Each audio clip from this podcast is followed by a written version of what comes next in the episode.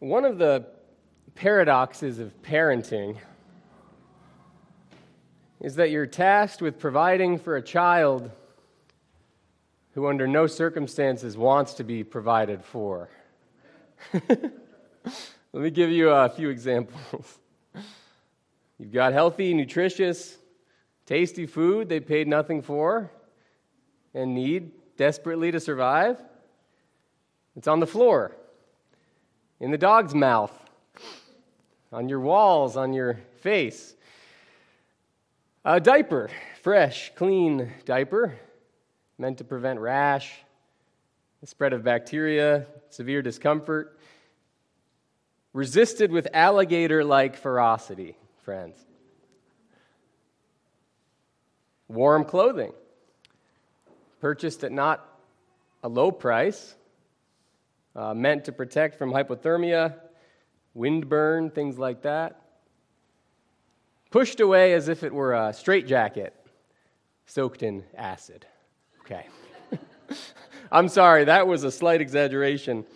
Let me be honest, I kind of crafted that uh, last week, and it just so happens that I was a single parent with our three for the past few days, so it's a pretty fitting way to open this sermon. I love my kids, I do. As parents, friends, we're called to care and provide for children who sometimes, sometimes resist our provision. But let me ask you this, parents. If your child resists enough, will you ever stop wanting to provide for them? In a similar vein, here in Genesis 50, we see Joseph who's been hated, abused, betrayed by his brothers, caring and providing for them in the end. The brothers persist in their dishonesty, even after learning of Joseph's tenderness. And in the end, he still cares for them, despite their stubborn resistance. This morning, I want to close out our series in the book of Genesis by looking at Joseph and Jesus and their call to care for those who resist them. In the end, I want to show how we have been cared for despite our resistance, and to help you commit, to help us commit to caring for others in the same way. So we're going to read the text together in just a minute, and then we're going to walk through it verse by verse, concluding with some notes of application before looking toward Exodus next week. But before we do that, friends, let's take a moment to pray. Would you now pray with me?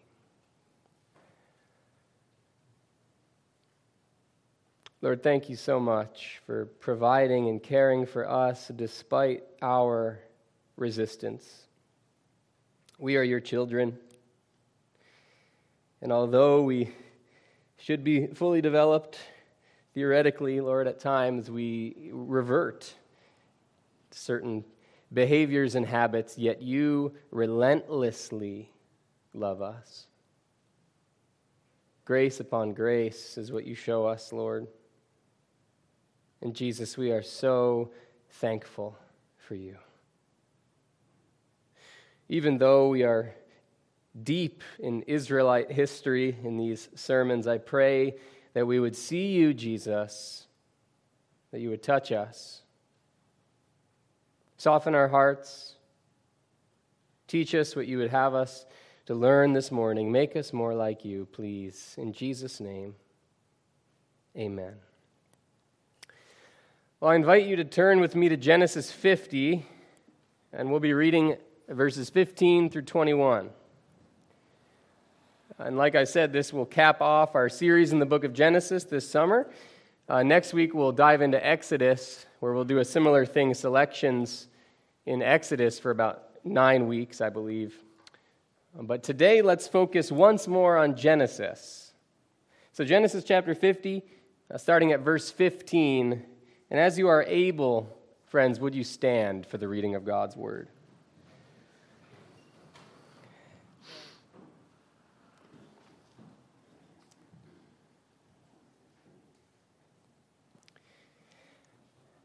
When Joseph's brothers saw that their father was dead, they said, It may be that Joseph will hate us and pay us back for all the evil that we did to him.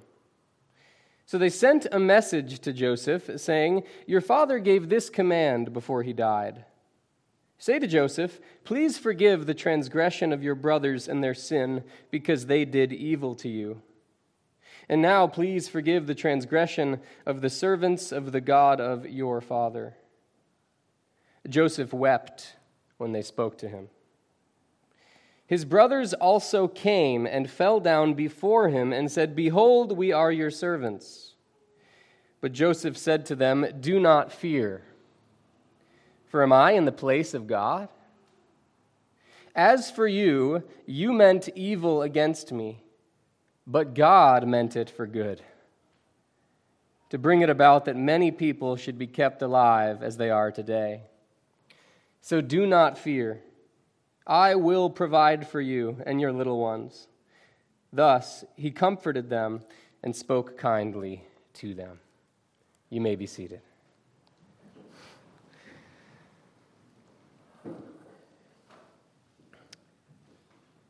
In this passage, which really caps off the book of Genesis, we see Joseph caring for brothers who've done everything to not deserve such care. Even after Joseph revealed himself to them and didn't smite them, they continue to lie and deceive. Now, what I want to do now is walk through the text verse by verse, paying careful attention to Joseph and the care he extends to his brothers. And then we'll take a moment to look at Jesus before closing this morning. So let's begin with Genesis 15. You will need your Bibles open for this sermon, starting at Genesis chapter 50, verse 15. It says, When Joseph's brothers saw that their father was dead, they said, It may be that Joseph will hate us and pay us back for all the evil that we did to him. That's how the ESV puts it. The language, though, is a bit more frantic than that. And upon seeing that their father had died, the brothers of Joseph said, uh, Joseph must hate us. He must resent us. Surely he'll retaliate against us for the evil we brought on him. In other words, there's no doubt in the brothers' minds that Joseph will exact vengeance. And I think this is a, a classic instance of that phenomenon in hide and seek, where the first place you check as a seeker is your favorite place to hide, right? Because the brothers themselves are vengeful, they assume that Joseph is too. Might I remind you, though, that Joseph has already revealed himself to his brothers. He's already embraced them, talked with them, wept with them. He told Pharaoh about them. He secured for them a peaceful existence in Goshen. What more could he do to show that he's truly forgiven them? The brothers, though, are scared and suspicious of Joseph. They're unwilling and I think unable to accept that He could forgive them so completely. How sad is this, friends? Yet this is so common in our world today, still. Sinful habits not only harm creation and our very own selves, but they harden our hearts so we become less able to receive forgiveness from others. The brothers of Joseph, in other words, have so given in to sin throughout their lives that they're unable to accept forgiveness and they resort to suspicion and fear. The text goes on. In verse 16, it says that they sent a message to Joseph saying, Your father gave this command before he died. This means that they didn't approach their brother in person, as trusting siblings normally would. They sent a message to Joseph through an intermediary from a distance. They're so hardened by sin, so crippled by suspicion, that they won't even approach him. And this reminds me of the story of Jacob and Esau just a few chapters before, especially the point at which Jacob prepares to meet Esau again. Remember that story? Jacob is racked with fear and anxiety, thinking that Esau will attack him and his household because of what he had done to him in stealing the blessing and the birthright. But in the end, Esau, the thoughtless, impulsive Esau who chose the stew over the birthright, Esau embraced his brother Jacob and forgave him. If only the brothers of Joseph remembered that family story. Well, the command that their father allegedly gave before he died is given to us in verse 17. Verse 17. Say to Joseph, Please forgive the transgression of your brothers and their sin because they did evil to you. But, friends, never in the book of Genesis do we see these words on the lips of Jacob.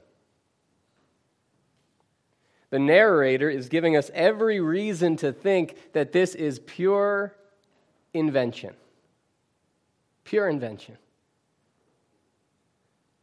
After quoting the apparent words of their father, Jacob, who, might I add, is called your father when they first addressed Joseph, not our father, yikes. The brothers utter the following words of their own. And again, again, this is through a messenger, an intermediary. They say, Now please forgive the transgression of the servants of the God of your father. The physical, and I would say linguistic distance between the brothers and Joseph, it underscores their relational distance that the suspicion has generated between them. It's for this reason, I think, that Joseph weeps. It says he weeps loudly when they spoke to him. Now, if you've read Genesis, you probably know that Joseph weeps a number of times in the book. Uh, the first comes in chapter 42 when Joseph is in Egypt in second in command in Egypt, and he's not recognized as Joseph. And his brothers come down looking for food because it's a time of famine. And he accuses his brothers of being spies, all part of his ruse. And he puts them in custody for three days. And Reuben, the firstborn of the brothers, the oldest, he says, Didn't I tell you not to sin against the boy? referring all the way back to chapter 37 when they threw Joseph into a pit. Didn't I tell you not to do that? But you didn't listen. So now there comes a reckoning for his blood. That is what Reuben says. And right after that, the text says Joseph turned away from them and wept. He wept in chapter 42. Well, it happens again in chapter 43 when Benjamin, who is Joseph's only uh, full brother, brother uh, who was born from the same mother, Rachel. When Benjamin is finally brought to Joseph, it says, When he saw him, Joseph hurried out and wept. He wept. And then again in chapter 45, after Judah, so Judah is the tribe of Israel from which the Messiah and all the kings of Israel would come, a significant figure. Judah gives this long speech telling Joseph, who he still doesn't recognize as Joseph, that he would remain in Egypt as a slave so that their brother Benjamin could go back to their father. There it says Joseph wept aloud, so loud that the Egyptians and the house of Pharaoh heard it. So throughout Genesis, Joseph weeps out of compassion and love, especially for Benjamin and his father Jacob, but he also weeps in vexation, frustration, as he witnesses the, the turmoil and the kind of logical footwork that goes on in his brother's minds. Now, this should remind you of another figure in Scripture who was moved emotionally both by compassion and frustration with others. I'll give you just a moment to think about that.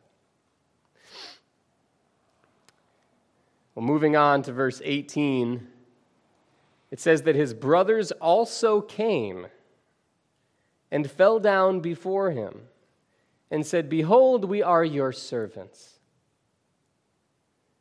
The word also, his brothers also came, which can be translated even, they even came.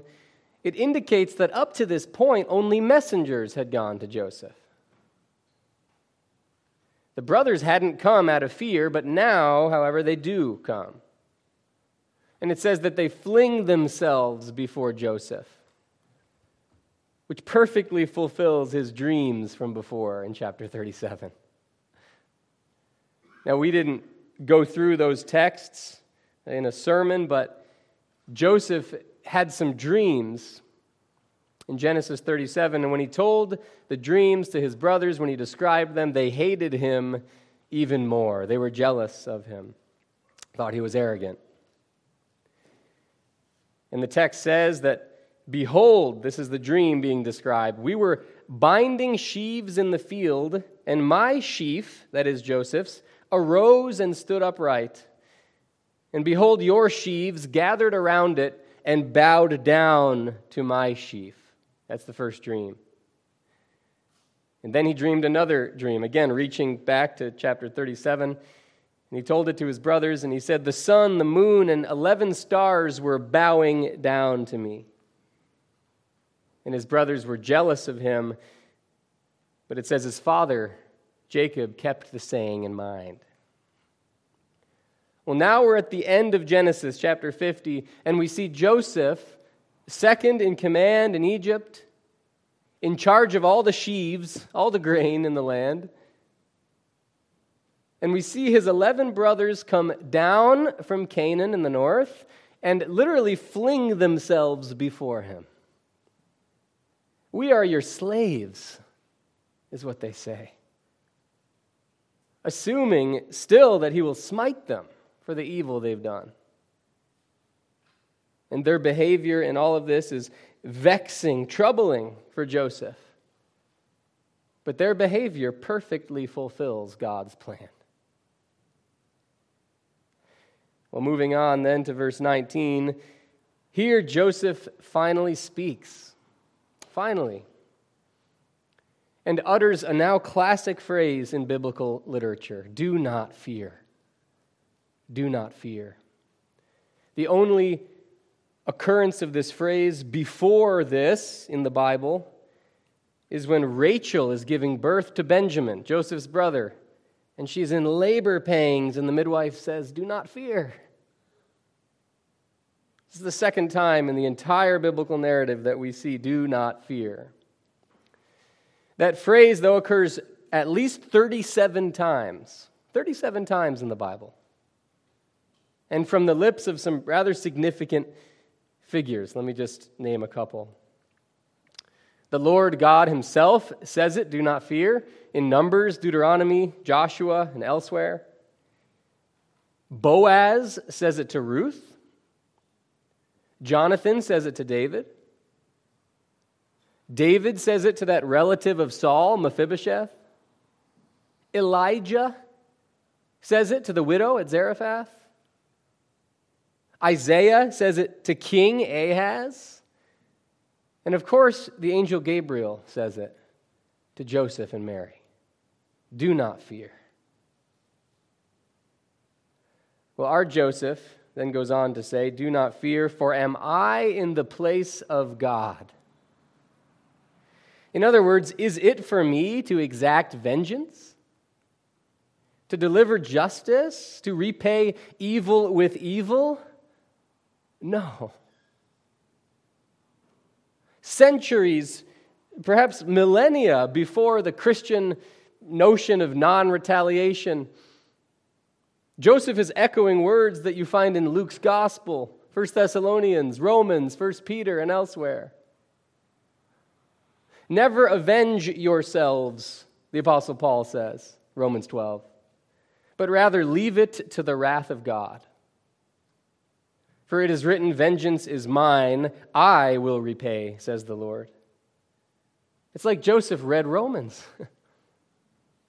His thinking is right on paradigm with that of the earliest Christians. Am I in the place of God? Do I have the right to seek vengeance?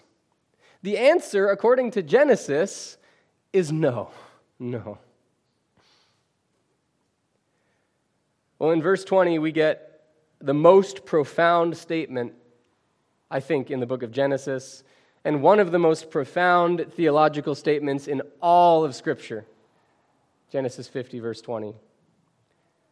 So Joseph is looking back on his whole life, starting with those dreams he had, being hated by his brothers, favored by his father, looking back on that cloak of many colors that he wore, being thrown into the pit looking back on uh, being sold into slavery in Egypt, living in the house of Potiphar, being thrown into prison, rising the ranks into the palace with Pharaoh. And Joseph says, You, you intended evil against me. God intended good. There's no but, no yet, no although. There's just two seemingly contradictory statements placed right next to each other in Hebrew parallelism. One statement does not cancel out the other. Those two statements, in other words, don't compete for space. You intended evil, truly and fully. God intended good. Both realities completely true. He goes on, God meant it for good to bring it about that many people should be kept alive as they are today. As we'll see, friends, Egypt becomes a kind of nursery for the people of Israel. No way could the 12 tribes have survived up north in the famine struck land of Canaan. They needed a place to go to be preserved, to be nurtured and Egypt became that place. The land of Goshen became the perfect sanctuary for these people to proliferate and grow. And only because Joseph was in charge was this possible. Now, one thing I meant to say last week was that the human actors in our story, so Jacob, the brothers, the slave traders, Joseph, they could have made completely different choices. And I think God's purposes would have still been fulfilled. In other words, the brothers could have beaten Joseph up and put him in a thicket in the woods rather than a cistern, a pit. And God's purposes would have still been fulfilled. The traders who came by and, and sold him into slavery in Egypt, they could have sold him into slavery in Mesopotamia. And somehow, God's purposes would have still been fulfilled. I believe that. Now, we, of course, see only what did happen and how God used this for his purposes. But it isn't as though we have to make certain specific choices for God's will to be accomplished, friends. No. We have the freedom to make real decisions. And while some of those decisions may harm people more than others, no decision can ultimately thwart God's will. So there's that.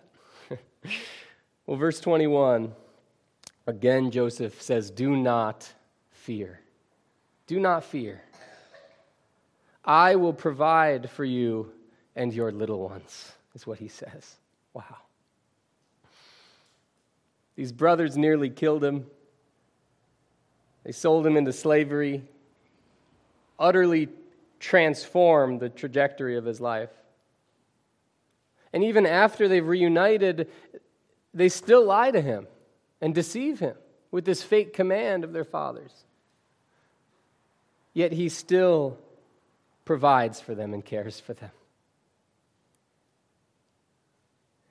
In the end, it says that Joseph comforted them and spoke kindly to them. In Hebrew, what it literally says is he spoke to their heart, directly to their heart. In other words, he doesn't bite his lip and do his brotherly duty because they're bound by blood. He doesn't act one way but really think another. He truly loves and cares for them. He's forgiven them in his heart of hearts. How remarkable is this, friends? In the end, Joseph cares and provides, I'd say, relentlessly for people who still resist him. And I think this sounds an awful lot like Jesus. Jesus. Jesus, as we know, cares and provides for sheep that are stubborn and resistant. I know because I am one of them. Jesus tries to give us food, change our diapers, help get us dressed, and boy, do we resist him. Yet, like a parent with a child, he never stops caring for us. Even when we resist and distrust him. I'll put Willa down to change her diaper, and, and she looks at me with distrust. I'll tell you. What are you doing, Dad? Jesus tries to care for us, protect us, and we squirm, we writhe, we resist and yet he keeps on loving us. If you read the gospel narratives, you'll see that even after the death and resurrection of Jesus, after everything he said would happen happened, there are still disciples who distrust him. Yet he keeps on loving them. Friends, what can we learn from the example of Joseph and from that of Jesus? I think as Christians, we're called to care and provide, like Joseph, for people who resist us. Whether it be people in the world, people in our families, even people in the church. If we follow in the footsteps of Joseph and Jesus, that means caring even, especially, for those who resist us, as hard as that may be. Now, in all of this, we ought not to forget that we have been just like these brothers. Throwing Jesus not into a pit per se, but onto a cross. Onto a cross. Yet in the end, Jesus both forgives and cares for us, even as we continue to resist him. This morning, what I want to do is encourage you to think about the ways in which you may be resisting Jesus. And to think about the people in your life who continue to resist you or the people whom you resist. Like Joseph, like Jesus, we are called to care and provide, especially for these people. It's a tall order, I know. But as the book of Genesis and as the life of Jesus show, I think it is God's mission for us today. In closing, then, friends, let us continue this morning caring for those who resist, those who distrust us. And let's support one another as we walk this at times very difficult path. Let's pray. Jesus, thank you for your mercy your relentless love,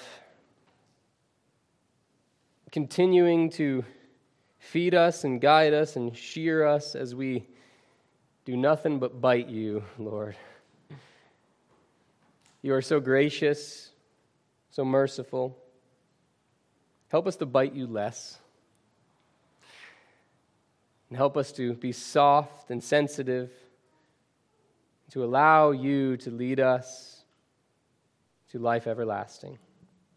Lord, help us to be that for others as well, to love them even if they resist us, and to shine the light of Christ in this world through our life as a church. Be with us as we continue to worship you. Be glorified, please, by our worship of you. It's in Jesus' name that we pray.